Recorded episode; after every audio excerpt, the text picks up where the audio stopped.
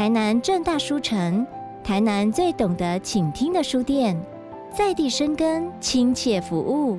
我们的服务项目有会员代订图书、独享优惠、订书快速又方便；机构团体订书、参访、专业导览；议题最多元的现场讲座，空间广，气氛好；书展走进校园，创造阅读零距离。最舒适宽阔的阅读环境，最愉快舒心的阅读感受，都在正大书城。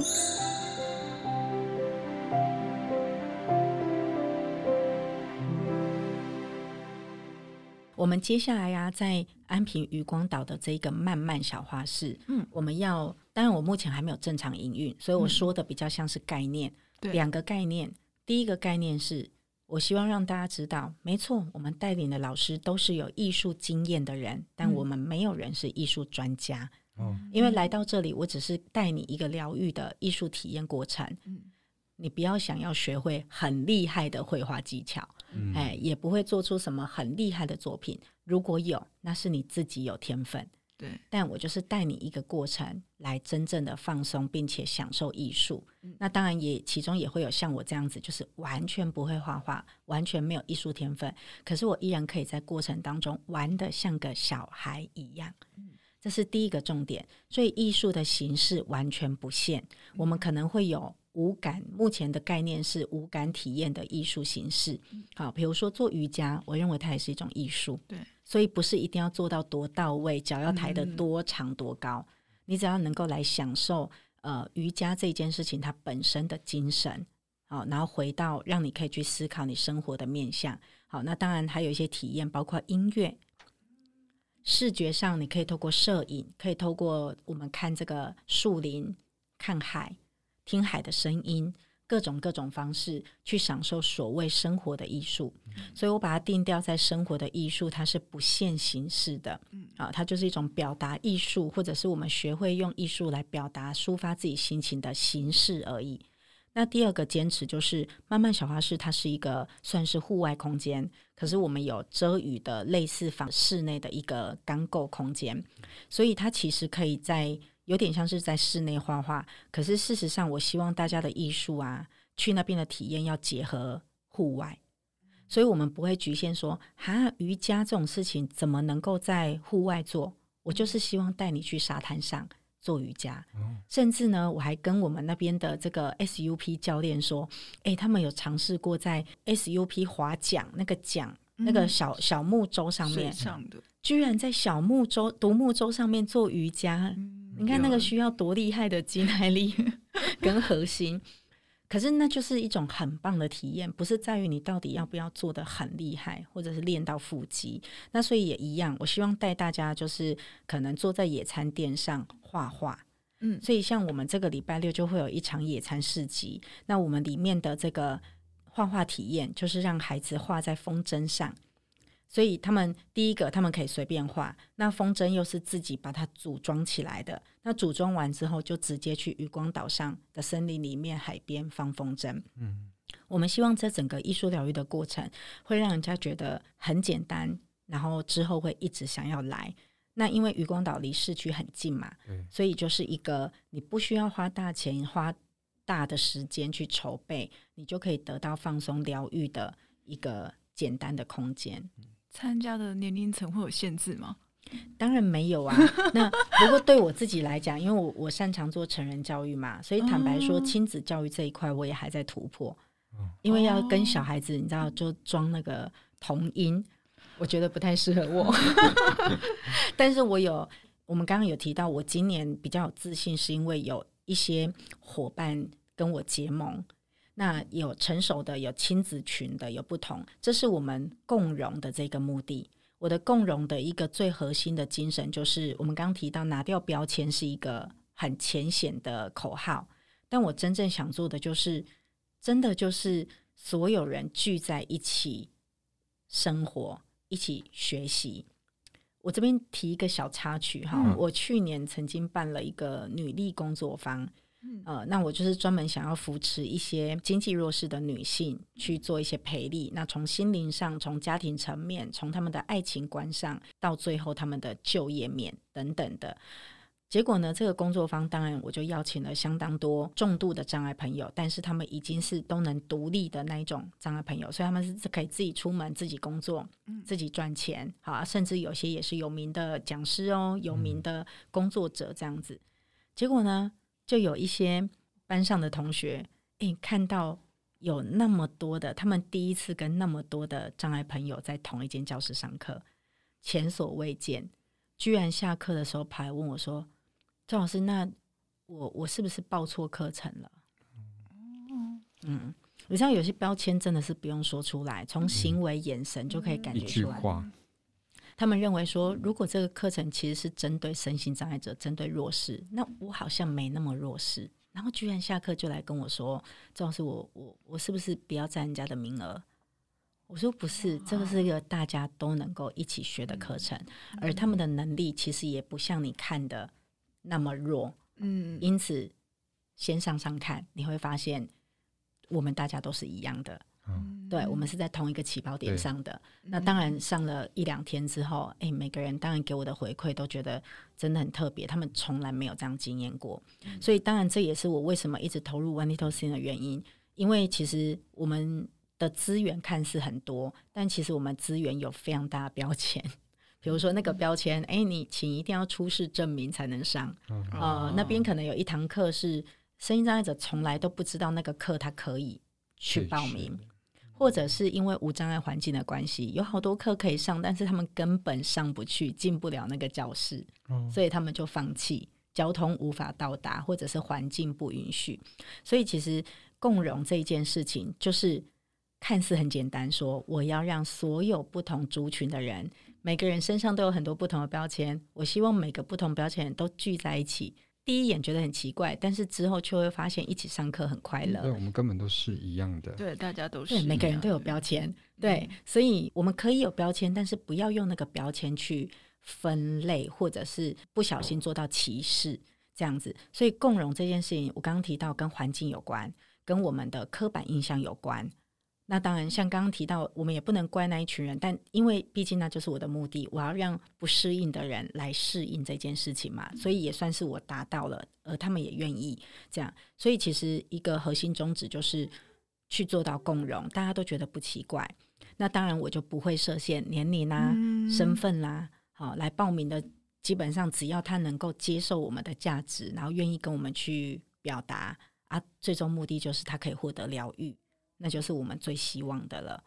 对，刚刚这一段伊娜老师跟我们分享很多故事，有一些回馈想要跟大家说。从这一开始，职场上那一那个方面，就是性别的这一块，我们近几年哦，政府还蛮提倡性教育这件事情，主要口号是想要追求性别平等，然后在适当的年龄或者是越早，可以让孩童接触到这些知识。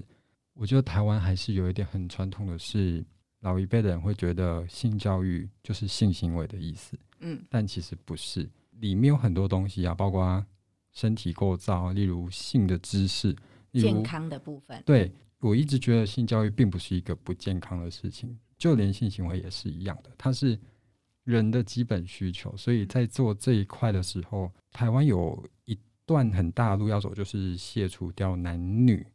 之间的这个反例这一块真的是很需要努力的地方，应用到职场上都是一样的。那再到后来再讲 One Little Thing 的艺术疗愈这一块，里面有一段我觉得真的是讲到我的内心哦，就是其实我们大家都被那个标签限制住，像我就会觉得说，假如某一天有一个团体他办了一个叫什么，例如我举例好了。女女性 dancing 什么交易会之类的，那是不是我就不能去参加呢？我可能一开始我会这样想，但是经过你的解释之后，我可能觉得说，诶，说不定它只是这个名称叫这样。那去那边大家可能都是单纯的是学习跳舞啊，或者是交易这样而已。所以我们太常被某一些标签限制，就是说我只能去做那个。那 One Little Thing 里面有个很重要的宗旨是，我们大家来到这一个团体里面，其实都是在同一个起跑线上的。我们就是把自己都当成一个刚出生的小孩吧，或者是什么都还没学会的。因为可能我会觉得说，诶，我学过音乐，那我今天我去参加一个萨克斯风演奏队好了，我我就有印象说，我一定要比别人会看乐谱，我要比别人很快上手。那其实根本不用，你不用特别去讲出来。那如果你最后很轻松的上手，你反而是一种更快乐的方式，说，诶，我得到很大的成就，因为我有学过，那我更方便、更容易的去达到目标，这是一种追求。对，而且像刚刚老师讲的说，我们都把自己当成一个白纸。对，所有伟大的艺术画作，就是都是从一张白纸，没错，画出来的。对，所以这个观念真的是非常的重要，想要带给大家。刚刚有讲到共融这个部分，那这边有三个部分，就是从 OLT Wonderthings 开始，延伸到慢慢小画室，那再到社区营造。我想请问一下尹老师，再跟我们分享一下这之间的串联，您做了什么事情？还有您用什么心态去转换，从一件你自己想要做的一个目标标的物比较小的成就，慢慢去做到社区营造这件事。嗯，这个部分呢，我我觉得我会很愿意把它讲得很清楚，是因为这五年来，我也慢慢发现，原来蛮多人不理解这一些领域，所以呃，我就很坦白的把我我的这个历程说出来。呃，第一个就是。刚刚提到 One Little Thing 这一件事情，我的出发点就是为生长者的就业。那、嗯、后来我们发现，就业这件事情牵扯到聘雇的这个法规问题，好劳基法，以及像我们刚刚提到现实问题，企业的商业模式跟声音障碍者的工作效能根本就不可能搭在一起。尤其是如果我要做中重度的话，所以我一直在找这中间的媒合点。我后来发现这样太执着了，不对。就是不能这么自以为是。那当然，这后面这中间衍生出来，就是我拍了一个 YouTube 的频道。那这个 YouTube 频道叫做 Likey，就专门在拍无障碍小旅行。那我希望用很快乐的气氛去带领大家思考，说原来我们身边的环境这么的不友善。嗯。那当然，这个出发点也是因为我经常在跟人家分享的时候，会有人告诉我说：“呃，老师，我觉得障碍者资源已经好多了呢。”哦，不会啊，我觉得他们有那个斜坡很好走呢。嗯，啊，就是因为您您不是障碍朋友，所以你不晓得那个斜坡对他来讲一点都不好走。你只觉得政府为他们做了好多事，然后为什么他们还要倡议？嗯，所以这就是一个非常没有同理心。所以到最后，我努力了这这三四年，我发现。其实就业真的只是生活的一小层面，其实我们也是，啊、只是大部分我们会被整个社会推着走，就是赚的钱还要赚更多，嗯、还要爬更高。嗯、可是对于障碍者来讲，可能他们只要能工作、能赚钱，这件事情已经圆满。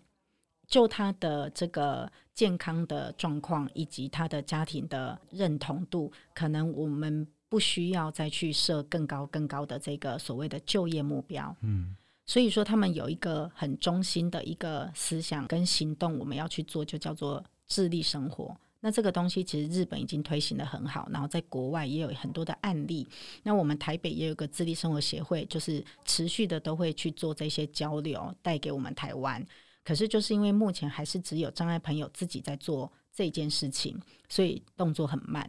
那我是很希望去协助他们这一块。那目前最主要是因为我本身，呃，因为我妈妈已经离开，所以其实我现在家里也没有障碍朋友，我自己本身也还不是这样的身份，因此有时候我在介入这个领域的时候，身份会被质疑的。对，所以为什么会做得这么慢，并且我也小心翼翼的去建立一些行动的轨迹或里程碑，就是说，同时要人家知道。我的真正的心意，然后同时也还必须要取得这个领域的一个包容跟信任，所以他并不是说我要做一件善事，人家就一定会接受的。嗯、那因此，One Little Thing 这件事情，我们就先把它定位在我就是做全方位的自立生活的支持。那它的涵盖面向就比较广，包括说像我刚刚提到，我可能会到他们家里面去，呃，就是为他做一个就业的训练跟支持。那再来就是呢，我还是会继续去拍无障碍的环境，让更多的就是相关的雇主或者是说包括店家也好，嗯、哎，就可以去反省或者是调整，就是如何让我们的障碍朋友更方便。好，这那这个部分包括顾客也包括员工。好，就它就不会是一个阻碍。那另外就是，呃，我还是会尽量做一些，比如说讲座啦，或者是做一些这样的支持分享，就是让大家可以更有同理心。那同理心就是，其实它真的很难，因为就是要拿掉我们刚刚讲的那些刻板印象、习惯、标签这样的东西。所以 One Little Thing 就比较聚焦在这边，而且目前我们还在盖池塘的过程，所以基本上是完全不可能有收入。但我觉得它很重要。那当然，我有一群伙伴愿意跟我一起去做这一件事情。那衍生出来，刚刚提到，我每年都会忧郁着下一步怎么做，所以其实。要不要成立一个固定的公司，或者是有一个固定的空间，也是这四年一直在思考。那么就很幸运的，在去年年底的时候，我跟瑞复益智中心讨论了这件事情。那其实他慢慢小花室的这个空间是呃，大概十年前有一位成大的教授，他透过一个他们学校的专题，好，然后为为瑞复益智中心盖的一个。户外空间，那基本上这个空间就是你知道刚刚提到的嘛，用专业做一件小事，他真的做完这个小事之后就走了，所以这个空间一直被闲置在那边，很可惜。渔光岛虽然在网络上搜寻热度很高，但事实上平常都是没有人，他有人的时间就是只有那短短的两小时，可是大家都是往海边走。那所以如果据我们当地居民了解，你渔光岛上现在可以让你留在那边。多逛逛，或者是买东西吃、喝咖啡的地方，基本上是没有。嗯、所以我其实觊觎那个空间很久了。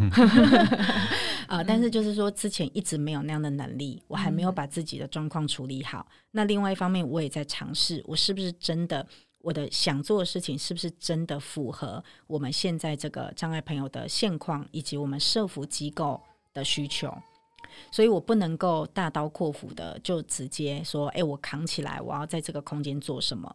所以后来我们评估过后，然后瑞富益智中心这边也跟我达成了很不错的共识。这个共识包括了我们希望未来的这个短中长期目标。嗯，我们发现我们的共识都是一致的，所以我就在去年的时候决定说，OK，这个空间我要把它拿下来。嗯，可是这个一句话哦，真的是。刚好又碰到疫情嘛，然后那个空间它基本上闲置的过程，嗯、因为渔光岛就是一个生态环境，非常大自然，所以那个户外空间基本上我真的没有那么，我是一个都市小孩，我真的没有那么喜欢昆虫，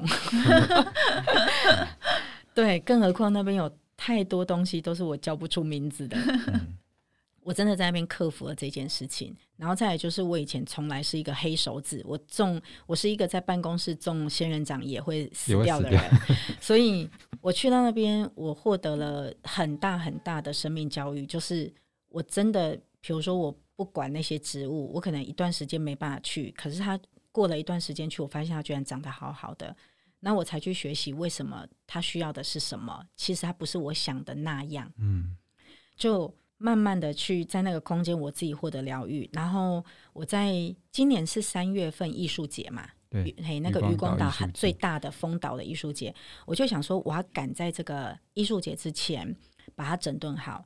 所以在那之前，我们就有一大堆，我真的无法数我带了多少人去这个空间，因为我想要知道每个人是不是都跟我一样，去到那边就会慢下来。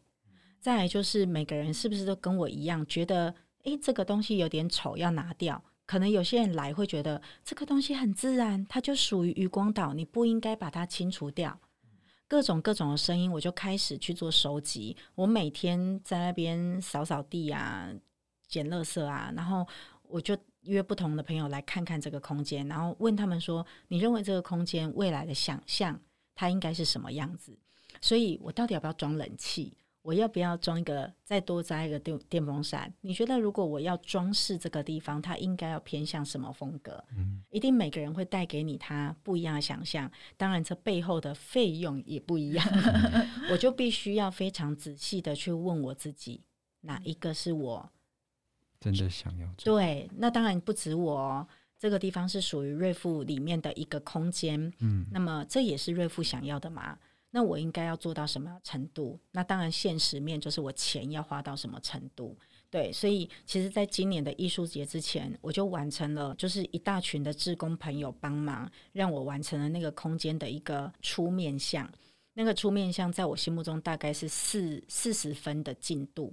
那我故意保留到这个部分，除了就刚提到的有钱也不能乱花之外，我就是想知道这样子对吗？我每一步都继续去做验证，所以我们就透过艺术节那一个月开放让游客进来去验证那个感觉。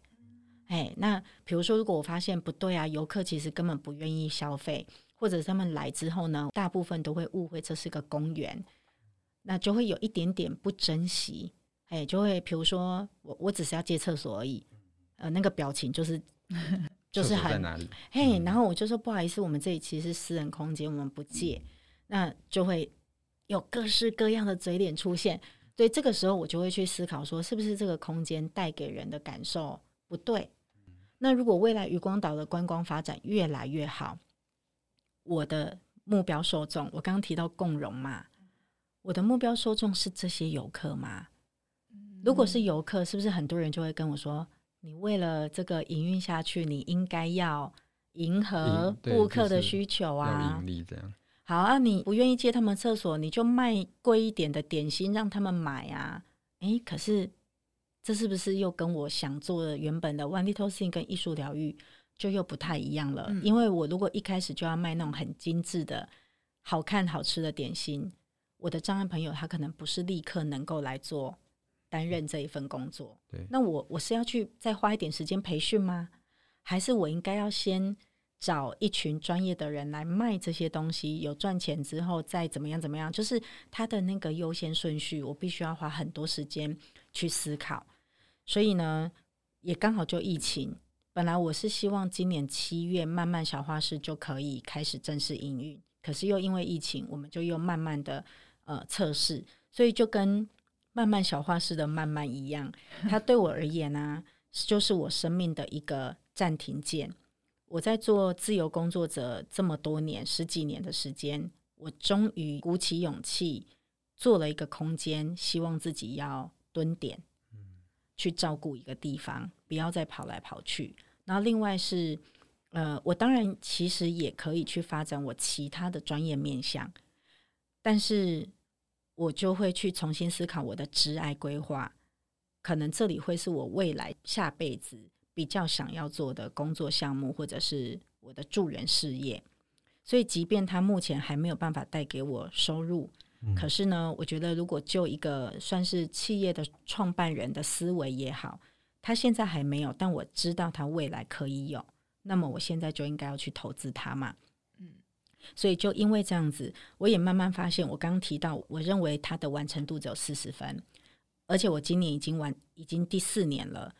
我今年就有一个朋友帮我说出了这句话，他说：“哎、欸，我觉得你很厉害，哎。”我原本以为看你的行动啊，好、嗯、One Little Thing 的事情，哎、欸，好像慢慢的这样，对，好像不知道到底要往哪个地方去，然后都看不太懂，因为做太多事情了。你到底在干嘛？你到底钱从哪里来？这样子，那甚至当然也会被怀疑说，我们是不是有伪善的可能？嗯，那他就说我从看不懂，就等于是不及格嘛，哈。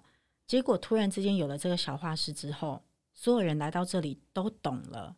嗯他说：“我突然觉得你现在是九十分了，你好厉害。”嗯，我说：“所以我也觉得我去年鼓起勇气做对了决定，就是真的该给他一个实体空间。可是是过去三年，你问我要不要弄这个实体空间，我会觉得我不要为了卖东西而卖东西，因为最多人叫我用实体空间的原因都是要我卖东西。对，可以开始卖东西嘛？你不要做这种没有收入的事情。我说，可是卖东西的意义到底在哪里？”然后有些人就会觉得我固执啊，或干嘛？我就觉得，反正既然都已经是没钱的，那我们就一定要做对的事情啊。嗯，嗯，所以今年做了这个决定，也是让我安稳下来。那相对的安稳之后，反而让更多人知道怎么跟我合作，怎么支持我。那我也更明确了，就是我可以透过慢慢小画室去营运的内容，比如说艺术疗愈的活动，每个人都需要。我不想要大家认为我只是在做。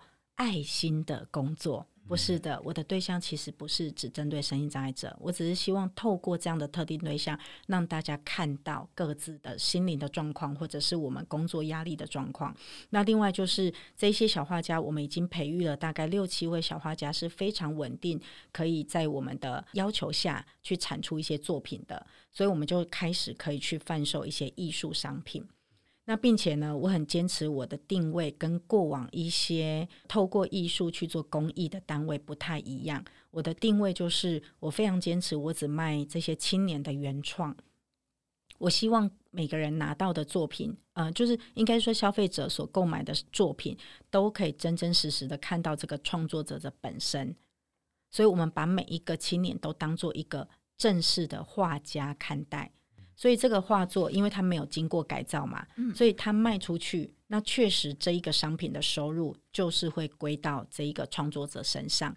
所以过往的一些呃艺术工艺的案例，我知道的啦，哈，比较多是可能呃画了很多很多，然后可能就挑出一个设计师最有感的，经由设计师把它变成市场热爱的商品，然后就就用这个形象作为一个代表，而用这个代表来募款。募款之后呢，可能募到几千万，全部回到机构。其实我们也就是一个爱心的行动，嗯、但是这个机构把这笔钱用到哪里去，我们是不知道的。它也有可能很广泛的用在衣食住行上。可是我比较想要的是，因为我的出发点是支持每一个个案嘛，回到自身。对，我希望每一个个案都真实的透过这件事情。回到自己的生活上，回到自己的生命当中，嗯、呃，那所以，变成说我做的呃这一个公益有一点点门槛，也就是说，他如果没有办法啊，比、呃、如说我每次上课是三十个人，但是如果他没有办法稳定的画画，那即便他的作品再会画，可能后来还是很难卖钱，因为别人说我想要他产出一个作品的时候，他的稳定度是不够的，对，那类似这样子，我们就可以也让。我觉得等同是尊重障碍者，他们其实有自律跟思考的能力。我们把决定权还给他，就是说，你愿不愿意，就是跟家人一起，或者是跟老师一起，再安静个两小时好了，然后好好完成这个作品，这样子我们就有工作跟收入。啊，如果今天不行，没关系，还有下礼拜啊，还有下个月啊，反正老师也都会在这边陪你。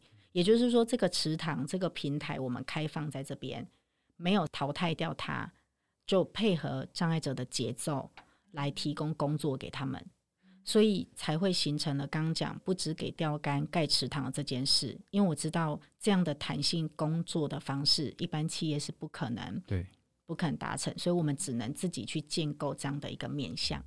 对，所以 One Little Thing 是我们最初衷的概念，最核心的精神。我希望每一个人只要认识到我，都可以借由自己的专业或自己擅长的，给我们一点支持。那不一定是捐钱，不一定要当什么职工，不一定。那么慢慢小画室就是我们今年正式成立的一个对外开放的空间，更容易去让人家理解我们在做什么。那同时我们在做的事情。比如说这些孩子的艺术作品，以及我们现在有一个线上的那个成果展，嗯，我们都希望大家在看这些作品的时候，诶，在家里也被疗愈到。尤其是疫疫情期间，觉得很沉闷，你就随手画画吧，不要因为自己不会画就不允许自己乱画。嗯，哪一个三岁小孩不是拿到纸跟笔就画？对，对不对？而且明明看起来就是一团毛球，他就说这是一只狗。他说是狗就是狗啊，对不对？所以创作本来就是由我们自己去解释，允许我们自己去表达任何事情。那么最后简单说，社区营造，其实我们这四年，包括今年第五年的这个 One Little Thing 的行行动，最主要的经费都是来自于文化部的奖金。那文化部的这个奖金，它背后的那个呃领域，就是属于社区营造的这这个出发点。那因为他已经走了呃超过十年了嘛，社区营造。那么过去的社区营造都着重在硬体。那我自己第一次提这个计划案的出发点就是，你盖了一个很漂亮的凉亭，结果都没有人愿意去凉亭里面休息。那它是不是就也是一种资源浪费？对可是我们经常在社区营造里面会看到这样的案例，就是说你看哦，哇厉害，我们这边又盖了一个凉亭，然后那边又做了一只公鸡，还是做了一棵释迦。可是居民不见得认同这件事，对不对？所以我所提的一个社区营造的精神，就是以人为主，就是我做的所有事情跟行动，它都必须要有人真正的参与跟共同的融合，那么这件事情就可以一直下去。所以形成的东西，它不必要是什么固体、硬体，对，那也不需要是一定要能卖钱的，因为我自己也。一直在思考，比如说社区他们要复苏，比如说稻米的产业，然后结果他们出去摆摊就要一直卖米，嗯，我觉得那还是很辛苦啊。那个就、嗯、就所以社区营造的重点是过程，可是我们通常只看到成果，然后有时候还会被误会说、嗯、啊，你已经卖米卖得这么好了，你为什么还要申请政府的钱？嗯、这个就是外界在看这个社区营造，其实有蛮多的误解。对，所以我的。本质就是说，其实社区营造这件事情，我们在谈的就是生活。然后每一个社区自己的生活，每一群人，我们待在这边会有我们自己的呃需求。呃，我们有可能都是台湾人，但是我们每个社区的状态会不一样，我们讲话的方式会不一样。所以我自己其实也算是返乡青年。那我就是透过返乡，然后慢慢的从没有家的感觉，透过参与社区营造的整个呃过程。我自己慢慢的找回我对台南的情感，然后再进一步找到我想要支持的对象，以及我自己的生涯想要投注的这个关注的社会议题，那慢慢的就形成了今天你所看到的这个样子。我刚刚听，一直觉得很像，因为我喜欢植物，我就觉得很像那个绿叶在发芽，然后慢慢看到慢慢长成一座森林的样子。我自己觉得啊，我的感受是这样，对。最后，我想问一个很简单的问题，就是，嗯、呃，我想要问老师，就是，嗯，你平常都是，因为我觉得你这样听起来，我觉得你的那个状态好像要常常一直去调整，因为你要遇到好多的，而且那些身心障碍者，可能他们的心情有很多转折的部分。你自己最常做对自己的疗愈的事情是，任何媒介都可以，就就想参考一下，因为我压力也很大。偷偷的，嗯，对，我真的觉得了解自己很重要。嗯，然后不瞒您说，我觉得性格也是很大的一部分。我非常自豪的说，我有两个很大的特点，一个就是我真的是完全正念的人。哦，我发现没有任何事情，我看到我会看不到他的优点。嗯，这个我懂，但是我做不到。所以我说这个有点像天赋，我我也，但是我可以很骄傲的说，因为我知道，我现在已经知道很多人没有办法，对，但我以前不知道，我以为大家都跟我一样，只是看事情的角度不同。对，那么当然是透过我在呃做直癌的辅导，以及后来又深入做 One Little Thing 之后，我更觉得原来这件事情不仅是我的天赋，而且是我非常大的优势。对，所以我就有特别再去关注我自己这一块。嗯，那。当然，很多人不相信我，不认识我，就会说一定是假的，那个一定是防卫心很重，或者是 呃，就是假装自己很正念。那无所谓，反正你认识我久，你就会知道。你只要跟我谈久了，你会发现每一件事情我看到的点都是好的点。嗯，所以我就想要继续保持它，这是让我抗压性比较高的第一个原因。第二个原因就是这也是天赋，就是其实我是一个，我以前会这样子讲，说我其实非常自私。嗯但我现在换个说法，就是我真的是天生很做自己。呃，举例来说，我是一个非常不怕独处的人。嗯嗯，我甚至有一些事情，我现在突然跟你说，我想要一个人做，不好意思，我现在在想事情，我可以瞬间就一个人，然后仿佛进入那个状态，无人之境的。对，所以我其实因为自由工作嘛，所以大部分在家工作。那如果没有在家工作，我其实非常常去咖啡厅工作，然后。我一直以为这很正常，因为我以前是羡慕那种外国人啊，我拿着电脑啊，然后就在咖啡厅喝咖啡工作，好像赚很多钱这样。我后来才发现，很多人没有办法在嘈杂的环境工作。哦，可是我居然会喜欢那种声音，因为一方面我觉得我不孤单，但是二方面又没有人敢来打扰我，就是我就是一个人。嗯，对，所以。我发现这两件事情帮助我在沉淀的时候有很大帮助，就是我可以非常，当我发现有忧郁或琐碎的一些状况发生的时候，嗯，我可能会花三个小时开始拿一张白纸，在上面画。可是因为我刚刚讲了我是左脑人，我其实不会画嘛，嗯，所以我练习画的方式就是欧北下，嗯，你就允许自己开始写字也好。嗯，然后你开始慢慢练习，不要写字，因为其实我们最擅长的东西，我刚提到最擅长的东西就是你最大的阻碍。对，所以你中文能力越好，你就越会咬文嚼字，嗯，你就越不敢乱说话。对，那越不乱说话，其实你就越惊啊，类似这样子哈。那有包括形象的问题或什么的，所以你就可以慢慢的练习。我想写什么就写，我脑袋出现什么就写。写完之后，你可以删掉它，你可以字写得很丑，你可以开始歪七扭八。嗯、那最后练习到，你可不可以画图、画线条，用表现你的喜怒哀乐？你现在很生气，你就用力给它戳下去；你现在很不爽，你就这样子，嗯、然后就把它当做一个人哈 都好。人家讲的压小人还是干嘛？就是我我的意思是，其实不需要任何目的。你今天有可能像我去年。因为一个专案其实蛮忧郁，嗯，然后我后来跟我的伙伴聊完之后，我发现我为什么跨不出那个专案的忧郁，因为他们真的太不合理，太欺负人了。嗯，可是我居然跟我的伙伴在讨论这件事情，都还是很理性的说，到底问题在哪里？到底为什么他误会我们？然后后来我的伙伴跟我说，你就骂脏话就好啦。嗯，我发现因为我骂不出脏话，所以我的怨一直。积在那边，我我讲再多，我都 嗯，我忧郁都散不开，没有释放。对，我就一直纠结在思考问题，就是为什么他不喜欢我？我要做什么才能让他喜欢我？我到底做什么事让他误会我做不到，所以他就要怎样怎样刁难我？啊，他们就说，你就是没有在上班呐。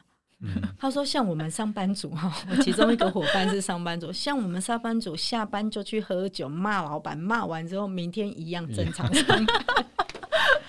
哦，我恍我真的恍然大悟，蛮实在的，听起来蛮爽的。因为我们自由业久了，而且都做专案，所以我大部分的时间都用在就解决问题嘛。嗯、那解决问题，明天就顺了。我是这样想的，所以我很少花时间去就是所谓的。”聊天说地，我只要有事有工作，其实我就没有办法聊天，嗯、所以我是一个没有闺蜜的人。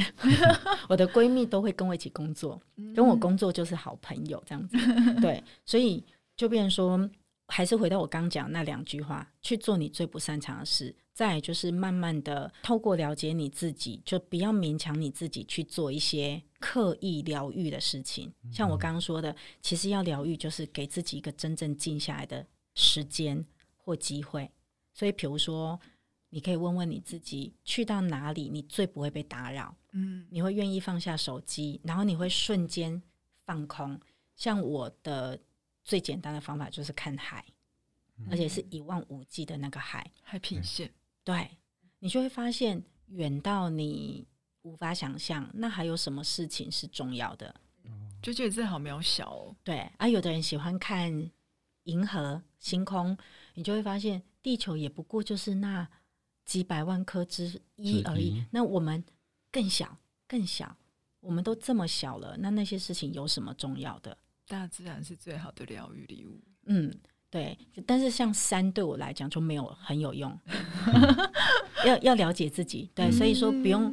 也许有些人要先花点钱，也许你可以先跟好朋友，比如说参加人家的登山社。嗯，我还有另外一个。嗯，我觉得这也是左脑人的毛病，所以你听听就好，不一定参考。左脑人有一个毛病，就是挑战极限。哦，那个我可能没办法。对，就是因为已经太擅长武装，所以没有什么东西可以刺激到我。那么我可能就必须要去做更危险的事情，嗯、例如极限运动，我才会觉得哇，那一瞬间我解开了，嗯、我解开了。所以我也去做过高空弹跳。Oh. 然后我原本也很想去参加一些就是比较呃特殊的，像重训那一种，对，所以这也是了解自己一个过程。嗯，那就先去尝试看看。那你在某一个瞬间获得了松绑，那之后你就嗯可以慢慢朝这个方向去平衡。嗯，对，重点是平衡，不要太一股脑的，或者是很极端的。好，比如说发现这件事情很疗愈，就每个礼拜都去，嗯，哎，这样慢慢可能也会失效，或者是可能也会偏颇。嗯嗯嗯，对，类似这样子。那我们今天真的从伊娜老师的分享中得到很多很多的启发。那希望各位听众朋友听完，也可以从中找到一点点属于自己想要追求的方向。时间真的很紧凑，那我们很开心伊娜老师今天要跟我们分享，很希望她之后有更多的成果，还可以再到节目来跟大家分享。好，那我们今天谢谢伊娜老师，谢谢大家，谢谢，拜拜。拜拜，下次见。